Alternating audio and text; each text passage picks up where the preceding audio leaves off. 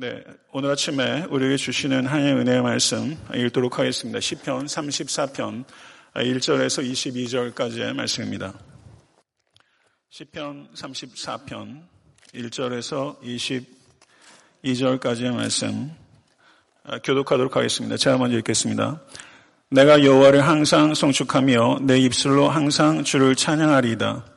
내 영혼이 여호와를 자랑하리니 권고한 자들이 이를 듣고 기뻐하리로다. 나와 함께 여호와를 광대하시다며 함께 그의 이름을 높이세. 내가 여호와께 간구함에 내게 응답하시고 내 모든 두려움에서 나를 건지셨도다. 그들이 주를 악마하고 광채를 내었으니 그들의 얼굴은 부끄럽지 아니하리로다. 이 권고한 자가 부르짖음에 여호와께서 들으시고 그 모든 환란에서 구원하셨도다. 여호와의 천사가 주를 경외하는 자를 둘러 진치고 그들을 건지시는도다. 너희는 여호와의 선하심을 맛보아 알지어다. 그에게 피하는 자는 복이 있도다. 너희 성도들아 여호와를 경외하라. 그를 경외하는 자에게는 부족함이 없도다. 젊은 사자는 궁핍하여 줄일지라도 여호와를 찾는 자는 모든 좋은 것에 부족함이 없으리로다. 너희 자녀들아 와서 내 말을 들으라. 내가 여호와를 경외하는 법을 너희에게 가르치리로다. 생명을 사모하고 연수를 사랑하여 복받기를 원하는 사람이 누구뇨? 내 혀를 악에서 금하며 내 입술을 거짓말에서 금할지어다. 악을 버리고 선을 행하며 화평을 찾아 따를지어다. 여호와의 눈은 의인을 향하시고 그의 귀는 그들의 부르짖음에 기울이시는도다. 여호와의 얼굴은 악을 행하는 자를 향하사 그들의 자취를 땅에서 끊으려 하시는도다. 의인이 부르짖음에 여호와께서 들으시고 그들의 모든 환란에서 건지셨도다. 여호와는 마음이 상한 자를 가까이 하시고 중심으로 통행하는 자를 구원하시는도다. 의인은 고난이 많으나 여호와께서 그의 모든 고난에서 건지시는도다. 그의 모든 뼈를 보호하시며 그 중에서 하나도 꺾이지 아니하도다. 악이 악인을 죽일 것이라 의인을 미워하는 자는 벌을 받으리로다. 여호와께서 그의 종들의 영혼을 성량하시나니 그에게 피하는 자는 다 벌을 받지 아니하리로다. 아멘. 하나님의 말씀입니다. 아, 여러분에게 한번 묻겠습니다. 오늘 설교는 제가 상당히 무질서하게 진행이 될 텐데요. 아, 제가 오늘 원숭이가 나무에서 떨어졌습니다. 예, 무슨 말인고 하니 설교 원고가 지금 11페이지예요. 근데 아까 일부에 설교하면서 원고 한 장이 없는 거예요. 그래서 처음에 무질서하게 될것 했는데 정말 무질서해진 거 있죠. 근데 장이 없어서 더 좋아하시는 거 있죠? 설교가 짧아져서. 그래서 방에 가서 그 카피해서 여기 꼈습니다. 아, 제가 오늘 반응을 봐서 한 장을 뺄 수도 있고 두 장을 뺄 수도 있습니다. 네, 상황을 봐서 하겠습니다. 예, 무질서한 설교 하도록 하겠습니다. 아, 올해 제가 개척한 지 이제 8년쯤 지났는데요. 여러분 느끼셨는지 모르겠지만 올해 제가 제일 힘들었어요. 그런데 이제 한 해를 마감하는 추수감사를 보니까 올해가 제 목회한 이래로 제일 감사했습니다. 참 희한해요. 제일 힘들었는데 또 제일 감사하게 되고 제가 원래 성향적으로 저에 대해서 실망이 좀 항상 많은 사람인데 올해 저한테 정말 많이 실망했습니다.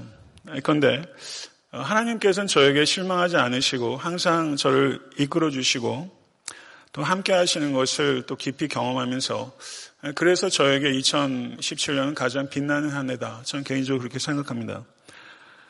아, 저는 성도님들이나 그리고 저하고 인연이 있는 분이 저한테 카드나 편지를 보내면 저는 버리지 않습니다.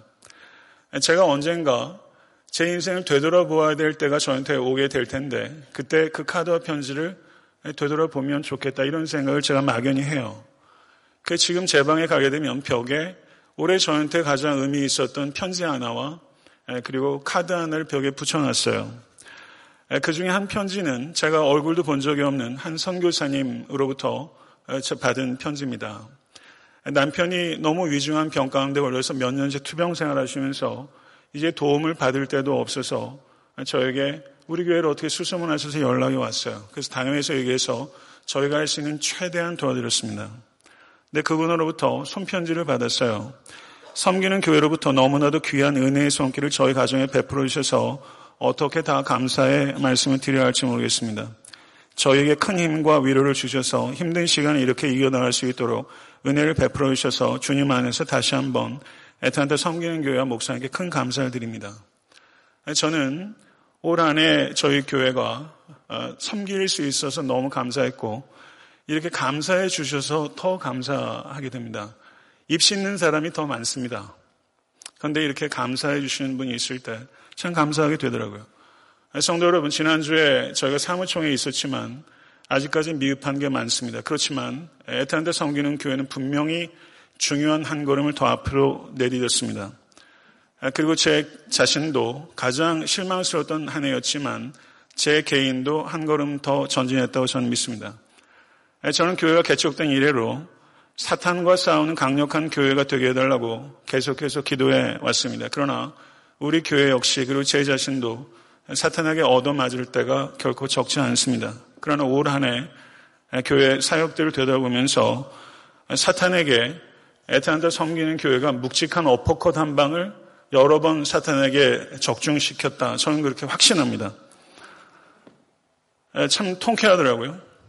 그런데 저는 시편 34편이 추수감사절에 일반적으로 하는 본문은 아니고 감사란 말 자체도 사실 없죠. 그런데 전 시편 34편이 다윗이 사탄에게 먹인 강력한 어퍼컷 한 방과 같은 그런 시다. 저는 개인적으로 그렇게 생각이 됩니다. 왜 그러냐면요. 다윗이 시편 34편을 쓸 때 도저히 감사할 수 없는 상황입니다. 그런데 그런 상황들 위에서 계시고 모든 상황을 통제하고 계시는 하나님의 영광스러운 이름을 다윗은 힘써 높이고 있습니다.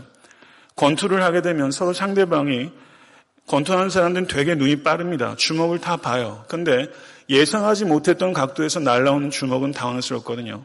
전 시편 34편이 다윗이 예상치 못한 각도에서 사탄에게 적중시킨 하나의 어퍼컷 펀치와 같은 그런 시다. 그렇게 저는 이해합니다.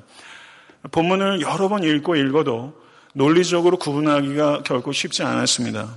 그러나 대략적인 구조를 보게 되면 1절부터 7절은 프레이즈에 초점이 있고 8절부터 14절은 권면에 초점이 있고 그리고 15절부터 22절은 진리를 프로클로메이션 하는 곳에 초점이 있다. 이렇게 대략적인 구조를 먼저 이해하고 아까 서두에 말씀드렸던 것처럼 오늘 설교는 추수감사절이기 때문에 절을 따라서 단락별로 강의하는 방식을 취하지 않고 감사의 초점을 맞춰서 다소 논리적인 연관성은 떨어진다 할지라도 좀 무질서한 방식으로 제가 설교하고자 합니다.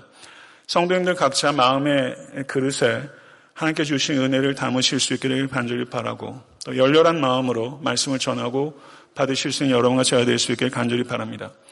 시편 34편의 배경은 사무엘상 21장 10절에서 15절입니다. 잘 아시는 대로 다윗이 목숨을 부지하기 위해서 블레셋 가드 땅에 갔고 그리고 자신의 정체가 노출이 돼서 미친 척하고 그리고 낙서를 하고 침을 줄줄줄 수염에 흘리며 간신히 구명도성에서 광야로 도피해서 거기에서 쓴 시, 그것이 바로 시편 34편입니다. 다윗은 높지방으로 도피해서 거기에서 빵 몇 덩어리를 먹기 위해 경건한 제사장 아이멜렉을 거짓말로 속였고 그리고 그 결과로 아이멜렉은 사울에게 죽임까지 당했습니다. 그리고 블레셋 가드 땅으로 가서는 말씀드린 대로 미친 척을 해야 했습니다. 다윗은 이와 같은 빵 몇 덩어리를 위해서 거짓말을 하고 미친 척까지 해야 됐던 이 일련의 일들을 통해서 아마 한국의 배우들 이렇게 표현하더라도 미친 연기력이다. 이런 표현 요즘 희한한 표현들 많이 써요.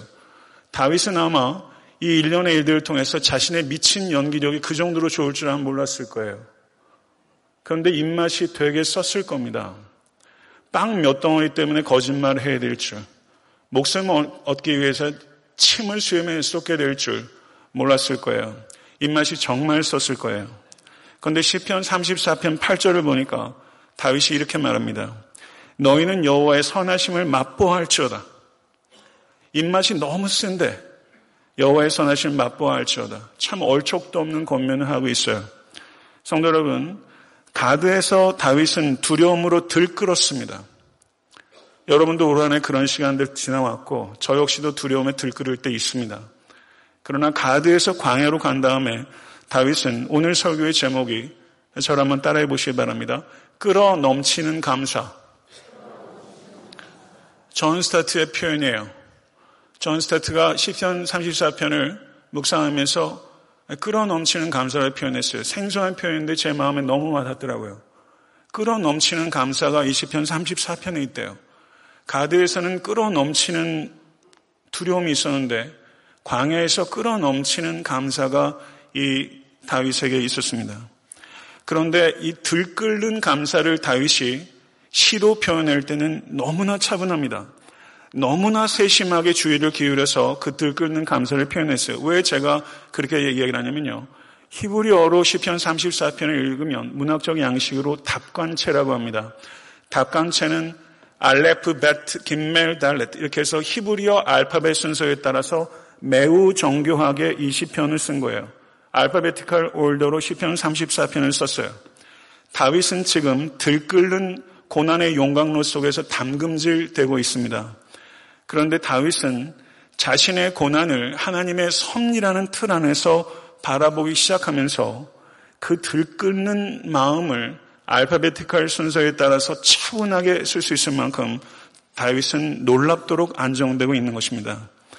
블레셋 왕에게 피했던 다윗이 광야에서 비로소 하나님께 피하는 법을 저가 체득하기 시작했고 인맥과 자원이 완전히 끊어진 절대 고독의 광야에 들어가면서 저는 절대자이신 하나님만 의지하는 법을 저와 체득하기 시작한 것이죠.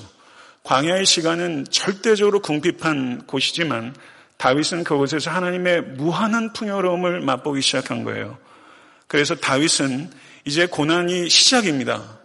근데 고난을 한 단계 한 단계 돌파하면서 다윗은 한 단계 한 단계 하나님을 아는 지식과 그리고 하나님을 높이는 예배에 있어서 성장하고 있습니다. 성도 여러분, 올 한 해 지금 이 자리에 있기까지도 여러분도 적지 않은 고난의 관문을 통과하셨습니다. 성도 여러분, 고난이 달가운 사람 한 사람도 없죠. 광야 나가기 싫습니다. 그러나 그것을 통과하면서 하나님을 아는 지식과 그리고 하나님을 높이는 예배에 있어서 한 단계씩 우리가 자라왔다면 성도 여러분 참 뜻깊은 한 해가 된 것이죠. 다윗은 이와 같은 들끓는 감사를 이렇게 표현했습니다. 1절을 한번 보시죠. 다 같이 한번 읽겠습니다. 마음을 담아서 1절 말씀 다시 한번 읽겠습니다. 내가 여호와를 항상 송축하며 내 입술로 항상 주를 찬양하리다. 아멘. 성도 여러분 마음을 좀 담으세요. 좀 뜨거워져야 합니다. 항상 송축하며 항상 주를 찬양하리다. 이게 항상이란 말을 빼면 말이 되는데 이 항상이 들어가 있어요. 예배한다는 말이 성경 언어로 보게 되면 무릎을 꿇다라는 뜻입니다. 예배는 반드시 겸손함이 있어야지 드리는 행위예요. 그리스도인의 겸손은 무엇인가? 우리의 삶의 형편이 어떠하든지 하나님께서 항상 찬양받으시기에 합당하신 분이라는 것을 인정하는 것. 그것이 겸손입니다. 할렐루야. 여러분의 삶의 형편은 전혀 그렇지 않은데 하나님께서는 그럼에도 불구하고 찬양받으시기에 합당하신 분입니다. 이렇게 인정하는 것, 이게 겸손이에요.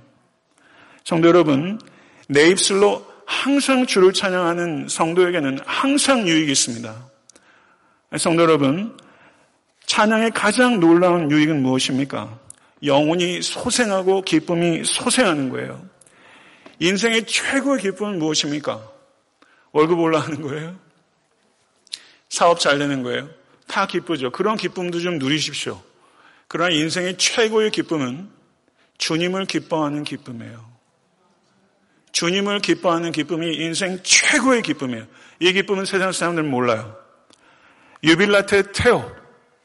주님을 기뻐하라. 이런 뜻입니다. 라틴어입니다. 그래서 다윗이 이렇게 말해. 내 영혼이 여호와를 자랑하니니 권고한 자들이 이를 듣고 기뻐하리로다. 영혼은 무엇입니까? 영혼은 내 자아 가장 깊은 곳에 있는 참된 나예요. 다윗은 그 깊은 곳에 있는 존재의 중심을 가지고 여호와 하나님의 성품과 능력과 계획과 섭리를 목청껏 높여드리고 있어요. 성도 여러분, 여호와를 자랑하십시오. 오늘 카리스 찬양대 1년 동안 수고 많이 하시는데요. 저는 노래로 듣지 않습니다. 저는 간증으로 들어요. 성도 여러분, 간증은 무엇입니까? 간증하면서 많은 사람들이 간증자가 드러나는 경우가 있어요. 이것은 간증이 가져다 드는 폐해입니다.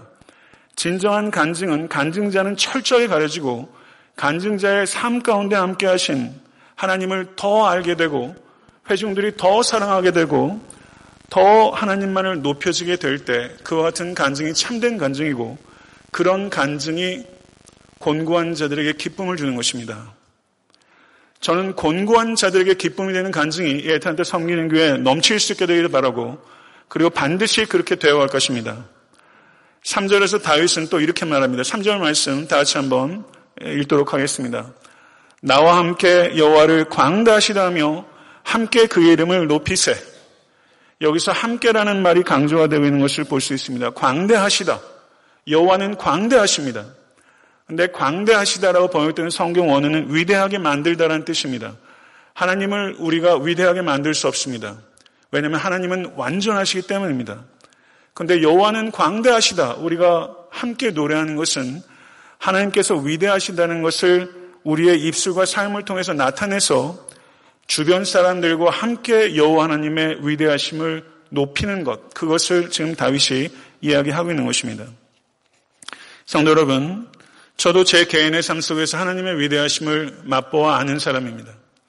이 자리에 계신 성도님들 한 분한 한 분도 여러분의 삶의 정황 속에서 하나님의 위대하심을 특별한 개인적인 삶의 상황들 속에서 경험하신 것입니다. 에탄드 섬기는 교회는 하나님의 위대하심을 나누는 믿음의 공동체입니다. 하나님의 위대하심을 더 알기 위해서 하나님의 위대하심을 나눌 수 있는 공동체는 참으로 중요한 것입니다. 여러분 속한 목장과 성도들 간의 교제 속에서 성도 여러분 하나님의 위대하심을 나타내시는 모든 권속되실 수 있게 되기를 간절히 축원합니다. 사절을 보게 되면요 다윗이 이렇게 말합니다. 내가 여호와께 간교함에 내게 응답하시고 내 모든 두려움에서 나를 건지셨도다. 다윗이 경험한 하나님의 위대하심을 찬양하고 있습니다.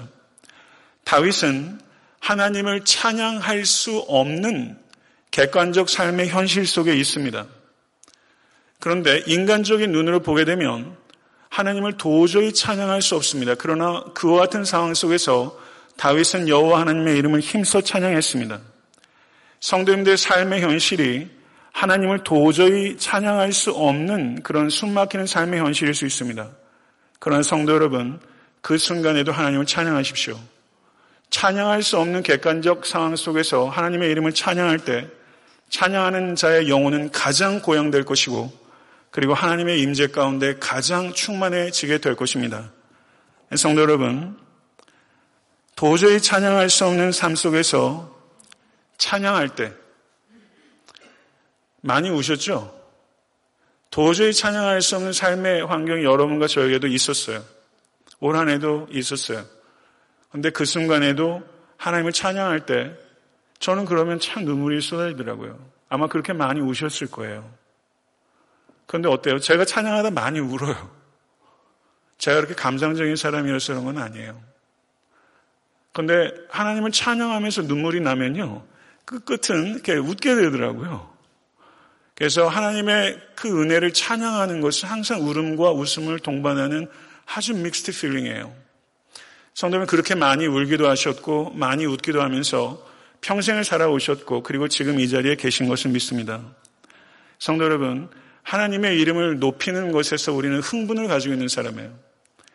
이 하나님의 이름만이 높여지는 그 흥분된 기대감이 저는 이 예배 가운데 가득할 수 있게 되길 간절히 바라고 여러분의 평생의 삶 가운데 여호와 하나님을 높이는 그 흥분된 기대감이 결코 사그라들지 않으실 수 있게 되기를 간절히 바랍니다. 5절 말씀을 한번 보세요. 힘있게 한번 읽어보십시다. 5절 말씀. 그들이 주를 악망하고 광채를 내었으니 그들의 얼굴은 부끄럽지 아니하리로다.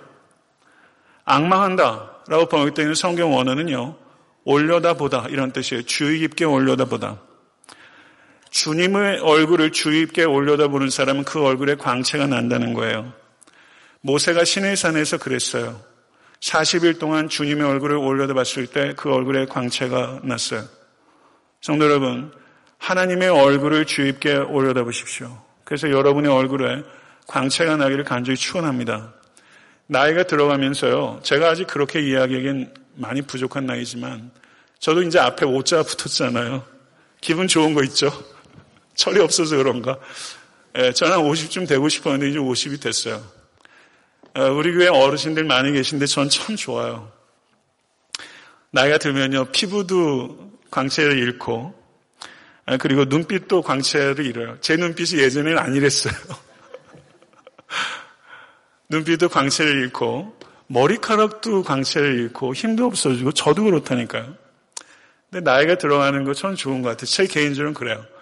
근데 다른 광채는 육체의 광채는 분명히 잃어가지만 여호와 하나님의 얼굴을 주의 깊게 보는 데서 오는 하나님의 영광을 반사하는 얼굴의 광채. 이 광채는 여러분의 얼굴 가운데 가득했으면 좋겠어요. 예, 그리고 제가 옛날 별명이 인상파였다고 말씀드렸죠. 예, 제 얼굴에도 주님의 영광이 반사하는 그런 광채가 제 얼굴에도 그렇게 풍성하게 빛날 수 있으면 좋겠어요. 여러분들이 그렇게 모두 빛나는 얼굴 가지실 수 있게 되기를 간절히 축원합니다. 그런데 6절 말씀 보세요. 이 곤고한 자가 부르짖음에 여호와께서 들으시고 그의 모든 환란에서 구원하셨도다. 지금 3회상 21장에서 다윗은 이제 환란이 막 시작됐어요. 젊어서 그런지 말이 좀 앞서는 것 같아요. 모든 환란에서 구원하셨도다. 섣부른 말이다. 그렇게 생각 들수 있죠. 근데 가만히 생각해 보니까 섣부른 말이 아니었어요. 모든 환란에서 구원하셨도다. 다윗의 삶 속에서는 환란의 연속입니다. 근데 모든 환란에서 구원하셨도다라고 말하는 것은 섣부른 치기가 아니라 이건 믿음의 선포입니다.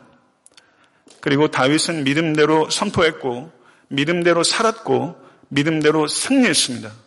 그리고 하나님께서 모든 환란에서 구원하셨도다 다윗이 선포했던 것처럼 다윗의 삶 속에서 그렇게 역사하셨습니다. 성도 여러분, 모든 환란에서 하나님께서 여러분을 구원하실 것입니다. 믿으십니까? 구원하셨다라고 번역되는 성경 원어가 기억하세요. 넓혀주다 이런 뜻이 있어요. 구원하셨다라는 뜻이 원어적으로 넓혀주다 이런 뜻이 있어요. 여러분과 제가 경험하는 고난을 하나님께서 두 가지 방법으로 해결해 주시는데 하나는 고난 자체를 없애 주시기도 하고 하나는 고난 한가운데 있을 때 그 좁은 고난 한가운데 있을 때 하나님께서 나를 내가 서 있는 땅을 넓혀 주시는 거예요. 구원은 그렇게 넓혀 주시는 거예요. 성도 여러분, 공간을 넓혀 주시는 거예요. 하나님께서 다윗 바울이 고린도서 12장에 저가 질병을 낫기를 세 번 강구했어요. 그러나 하나님께서 그 질병을 없애주지 않으셨어요. 다윗이 서 있는 공간을 넓혀 주셨어요. 다윗을 넓혀 바울을 넓혀 주셨어요. 그게 바울의 고백입니다. 고린도후서 12장 8절 10절에요. 이것이 내게서 떠나가게 하기 위하여 내가 세번 죽게 간구했더니 나에게 이르시기를 내 은혜가 너에게 족하도다. 이는 내 능력이 약한 데서 온전하여 짐이라 하신지라. 그러므로 도리어 크게 기뻐함으로 나의 여러 약한 것들에 대하여 자랑하리니 이는 그리스도의 능력이 내게 머물게 하려 함이라. 그러므로 내가 그리스도를 위하여 약한 것들과 능욕과 궁핍과 박해와 곤고를 기뻐하노니 이는 내가 약한 그때 강함이라. 아멘. 바울이 서 있는 땅을 넓혀 주신 거예요. 시편 34편 7절을 보니까 여호와의 천사가 주를 경외하는 자를 둘러 진치고 그들을 건지시는도다. 열왕기 하를 보게 되면요. 엘리사의 사환이 엘리사가 기도할 때 저가 불병과 불말을 볼 수 있었어요. 여러분 천사 보신 분 있으세요? 거의 없으실 거예요. 그러나 우리 눈에 보이지 않아도 엘리사의 사환이 눈이 열려서 거기를 진치고 둘러선 천사가 있었던 것처럼 여러분과 저의 삶에도 하나님의 군대가 우리를 지키고 보호하고 계심을 믿으실 수 있게 간절히 바랍니다. 여러분께서 오늘 이 자리에 있기까지 해도 여러분 주변에 천사 같은 사람들이 있었을 거예요. 여러분 평생에 지금 여러분이 되실 수 있도록 천사처럼 여러분 주변에 계셨던 분들이 있을 거예요. 그분들을 주의 천사라고 부르는 것이 잘못된 거라고 저는 생각하지 않습니다. 단순하게 영적인 존재만을 얘기하는 것이 아니라 정말 우리를 진치고 있는 천사 같은 사람들이 있어요. 저는 목회자로서 여러분들 천사처럼 지키고 보호하는 목회자 되고자 하는 소망이 저에게 있어요. 올 한해 여러분이 살아오면서 성도 여러분, 누군가에게 천사가 되어줄 수 있는 기회가 있으셨을 거예요. 많이 놓치지 않으셨어요? 여러분이 누군가의 천사가 되어줄 수 있는 기회가 있으셨잖아요. 올해 많이 놓치셨다면 내년엔 놓치지 마십시오. 그래서 그분이 여러분의 도움을 통해서 천사가 나를 진치고 둘러쌌다는 고백을 여러분의 임재와 도우심 때문에 할 수 있다면 얼마나 가치 있고 의미 있는 일입니까?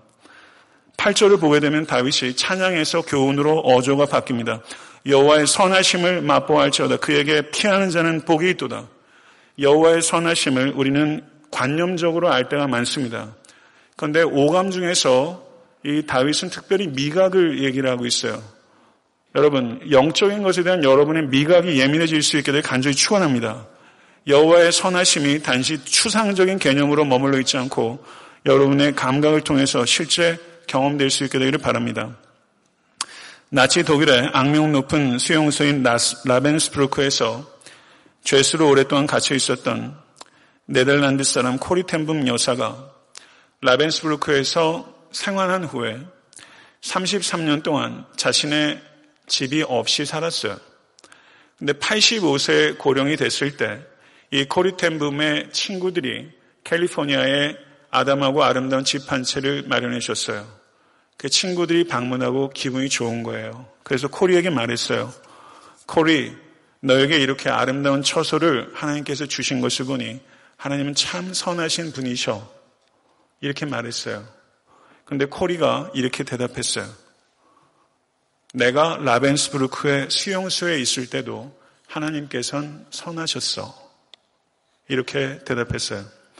다윗은 시편 23편 6절에서 내 평생의 선하심과 인자심이 정령 나를 따르리니 내가 여호와의 집에 영원히 거하리로다. 이렇게 말했어요. 전 다윗의 이 고백을 코리템붐의 고백처럼 조금 각색해 봤어요. 아마 다윗은 이렇게 말할 거예요. 내가 아기스 앞에서 미친 척을 해했을 때도 하나님께서는 선하셨어. 내가 내 친아들 압살론에게 쫓겨 도성을 도망쳐 했을 때도 하나님께서는 선하셨어. 저는 이렇게 다윗이 이야기하는 거라고 생각합니다. 다윗은 사망의 음침한 골짜기를 누구보다도 많이 경험한 사람이에요. 저도 올 한 해를 이렇게 지나면서 이렇게 지우개로 슥슥슥슥 지우고 싶은 시간들이 있어요. 솔직히 말하면요. 예, 제 자신에 대해서도 지워버리고 싶은 시간들이 여태까지 살아오면서도 저에게도 사실 적지 않았습니다. 여러분의 삶 가운데서도 정말 다시 생각하는 것이 너무 끔찍하게 지워버리고 싶은 시간들이 적지 않게 있을 거예요. 그렇지만 성도 여러분, 내가 라벤스부르크에 있을 때도 하나님께서는 선하셨어. 내가 아기스에서 미친 척을 할 때도 하나님께서는 선하셨어. 라고 고백할 수 있다면 여러분과 저는 이 아침에 이렇게 고백할 수 있어야 합니다. 내 삶의 어느 한순간에도 하나님께서는 선하지 않으신 적이 없었습니다. 진실로 이렇게 고백하실 수 있는 이 추수감사절 아침 될수 있게 되기를 간절히 바랍니다. 여러분이 그리고 내가 이해할 수 있든 이해하지 못하든 내가 좋아하든 좋아하지 않든 여호와 하나님께서는 항상 그리고 영원토록 선하시다는 것을 진실로 믿음으로 받아들이실 수 있는 이제 계신 모든 건속되실 수 있게 되기를 나사 예수 그리스도는 간절히 축원합니다. 성도 여러분, 성도는 어떤 존재입니까? 제가 원고를 빼진 않지만 원고를 건너뛰고 있다는 좋은 소식을 말해드립니다. 성도는 어떤 존재인가? 젊은 사자는 궁핍하여 줄일지라도 여호와를 찾는 자는 모든 좋은 것에 부족함이 없으리다. 아멘. 믿으세요? 왜 많은 동물들 중에서 젊은 사자 얘기하죠? 육식 동물 중에 최강자 아닙니까? 사자 중에서 젊은 사자는 힘을 의지하는 존재예요. 다윗은 젊은 사자는 궁핍하여 줄일지라도 라고 말하면서 여호와를 찾는 자는 모든 것에 부족함이 없으리다. 다윗은 참된 성도는 젊은 사자와 같이 힘을 찾는 존재가 아니라 여호와를 찾는 존재고 참된 성도의 진정한 만족은 여호와를 찾는 데 있다라고 이야기를 하는 것입니다. 성도 여러분, 모든 좋은 것에 부족함이 없으리다. 이 말은 성도 여러분, 여호와를 찾는 자는 다 소원 성취한다 이런 뜻이 아닙니다. 우리는 우리의 소원을 다루는 법을 배워야 합니다. 우리의 소원이 이루어지는 것이 다 선한 것이 아니라는 것을 받아들이십시오. 여러분과 저의 소원은 하나님의 뜻으로 정화되고 성화되어야 된다는 것을 진실로 받아들이실 수 있게 간절히 바랍니다. 진정으로 성숙한 성도는 누구인가? 다른 사람들이 볼 때, 인간적인 눈으로 볼 때, 선한 것이 결여되어 있는 그 순간에도 여호와 하나님의 선하심을 맛보는 사람, 그 사람이 진정코 성숙한 성도입니다. 이 맛 보시는 성숙한 그리스도인 되실 수 있게 되기를 간절히 축원합니다. 18절에 19절로 건너뛰겠습니다. 거기에 뭐라고 말하냐면요. 18절과 19절 제가 읽겠습니다. 다 같이 한번 읽죠. 여호와는 마음이 상한 자를 가까이 하시고 충심으로 통행하는 자를 구원하시는도다.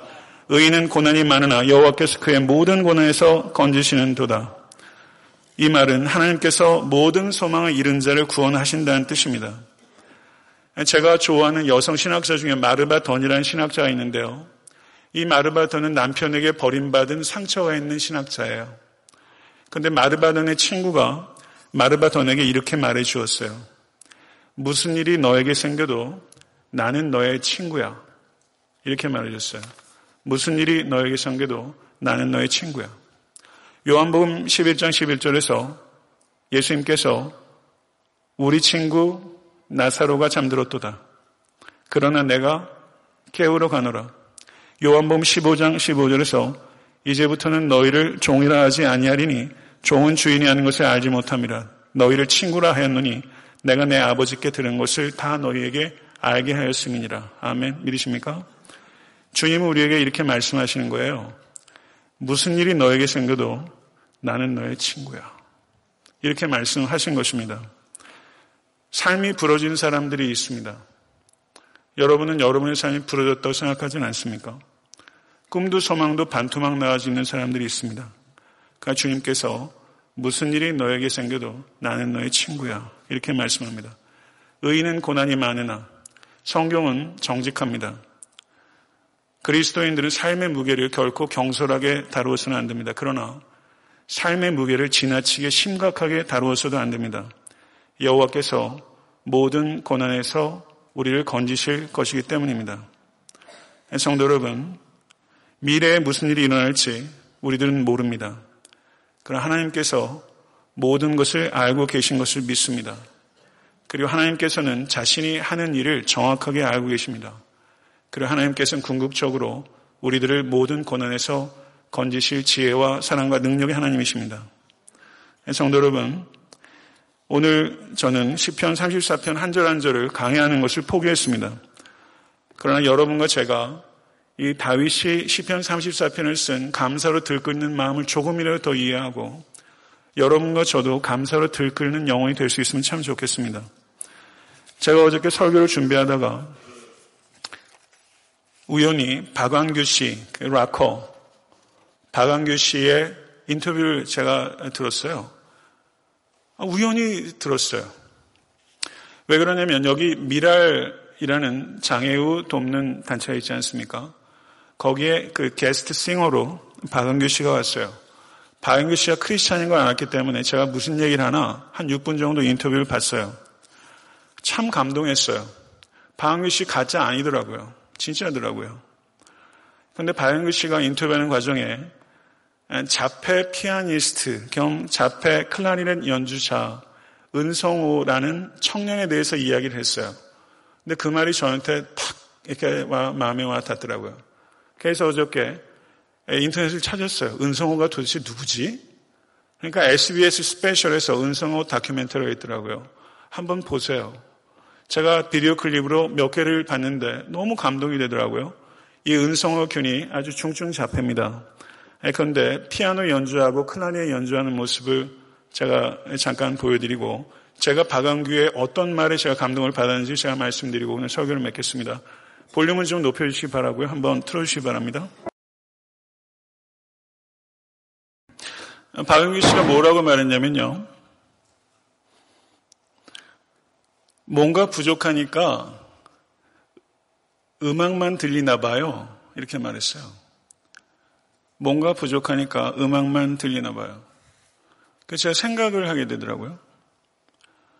뭔가 부족하니까 하나님만 들리나 봐요. 뭔가 부족하니까 하나님만 보이나 봐요. 이렇게 생각이 좀 바뀌니까 제가 마음이 너무 감동이 오더라고요.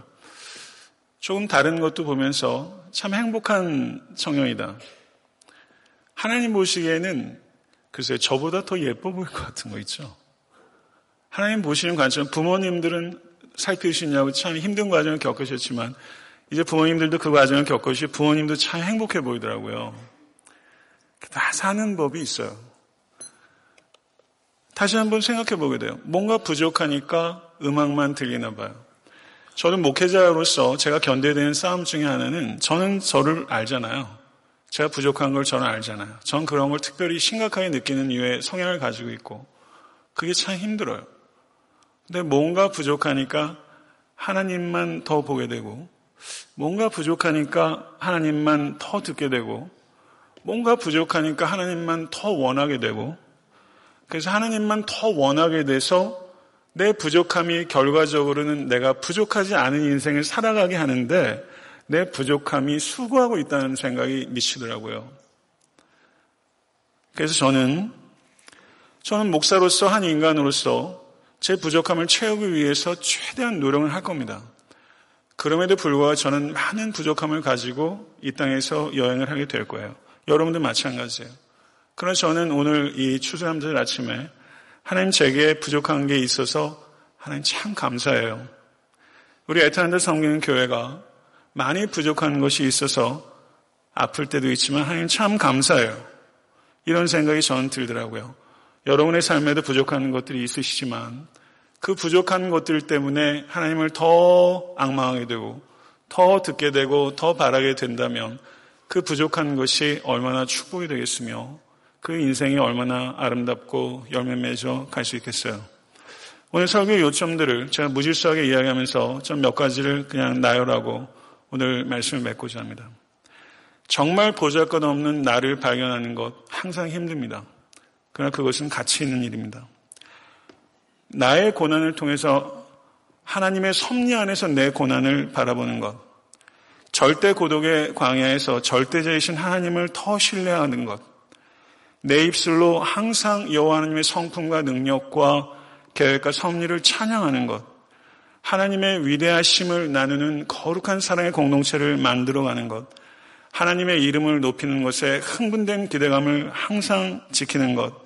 하나님의 얼굴을 주의 깊게 올려다 봄으로 하나님의 영광을 반사하는 얼굴을 갖게 되는 것. 고난을 없애주시기도 하고 고난의 자리에 공간을 넓혀주시기도 하면서 이기게 하시는 하나님을 더 사랑하게 되는 것. 누군가에게 천세가 될 수 있는 기회를 결코 놓치지 않는 것. 선한 것이 정말 조금도 보이지 않는 환경 속에서도 모든 상황을 다스리시고 통치하고 계신 하나님의 선하심을 맛보아하는 것. 젊은 사자의 힘을 의지하지 않고 여호와 하나님을 찾고 그 안에서 만족하는 것. 우리의 소원을 하나님의 뜻으로 성화시키고 정화시키는 것. 삶의 무게가 참 크지만 지나치게 경박하게도 지나치게 심각하게도 다루지 않는 것. 부족한 것 때문에 하나님을 더 듣고 하나님을 더 바라보고 하나님을 더 사랑하며 살아가게 되는 것. 부족한 것에 감사하게 되는 것. 이것이 오늘 시편 34편에서 제가 무질서하게 설교한 내용의 요약이에요. 성도 여러분, 정말 이 말씀을 여러분과 저의 신비에 새기고 예, 오늘 정말 하나님 앞에 우리의 영혼이 단정하게 앉아서 다윗이 그 절박한 광야에서 어떻게 알파벳 순서로 시를 쓸 생각을 했을까요? 그 차분함은 도대체 어디에서 나오는 것입니까? 저는 여러분과 제가 하나님의 은혜 안에 거함으로 말미암아 성도 여러분 차분하게 알파벳 순서로 여호와 하나님을 높였던 것처럼 여호와 하나님만이 이 추수감사 이 아침에 높여지는 귀한 아침 될 수 있게 되기를 우리 주 예수 그리스도의 이름으로 진심으로 여러분들을 축복하고 축원합니다. 주신